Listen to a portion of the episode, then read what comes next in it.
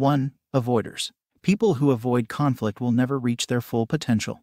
You simply can't avoid difficulty and heartache if you want to grow. Avoiding pain is avoiding life. 2. Complainers. People who complain are just verbalizing their fear. Fear of being responsible, fear of being accountable, fear of failure. They act as if nothing is good enough when deep down they really feel they are not good enough. 3. Takers. These people look successful from a distance, but they are far from being successful in what really counts. Like friendships, community, and living a generous life. You can't get ahead by hurting others. In the end, you'll have no one to share it with. 4. People who refuse to forgive. There's a big difference between forgiving and forgetting. Unforgiveness only traps you in the past. People who constantly hold on to the past can never grasp the present or reach for the future. 5. Apathetic souls. It is impossible to achieve or accomplish anything of real significance when you don't care about life. Apathy is the heart gone dark. It takes passion to grow and change and evolve as a human being. 6. Envious people. Wanting what others have means you're never satisfied with what you have. So, how can you be successful even if you somehow manage to keep up with the Joneses? Jealousy will rot you from the inside out, and you'll never have enough.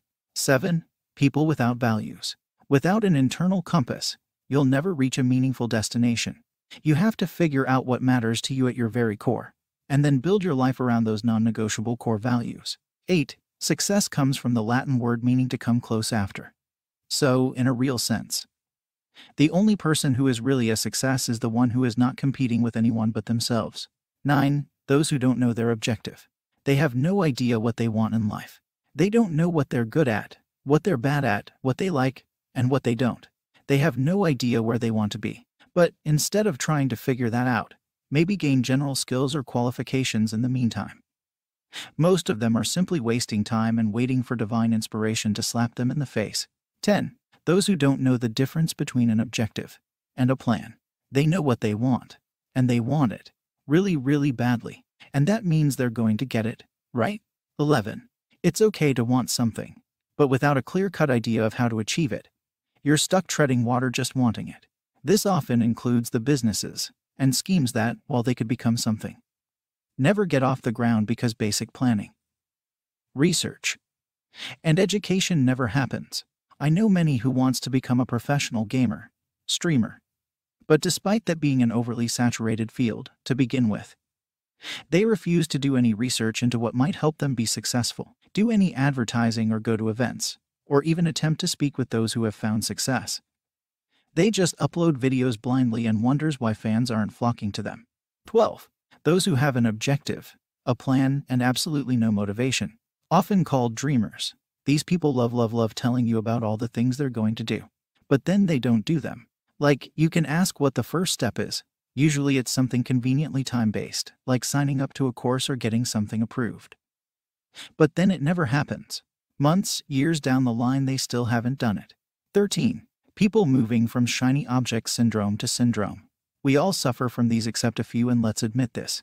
When you see your friend or someone on the internet making way more, living a luxury life, you tend to incline to that field. Every field has enormous potential, you just need to become an expert in your own work. If a man is called to be a street sweeper, he should sweep streets even as a Michelangelo painted. Or Beethoven composed music or Shakespeare wrote poetry. He should sweep streets so well that all the hosts of heaven and earth will pause to say, here lived a great street sweeper who did his job well. Dr. Martin Luther King Jr. 14. Not persistent enough. Every field requires some time and effort to master. Try remembering something that you once considered that you aren't capable of doing or thought of giving up to early, like learning guitar, piano, art, or anything, and once you do it, it becomes easy for you. There was research on what it takes to become an expert or master performer in a given field. 10,000 hours of practice in any given field is what it takes minimum to become an expert in it.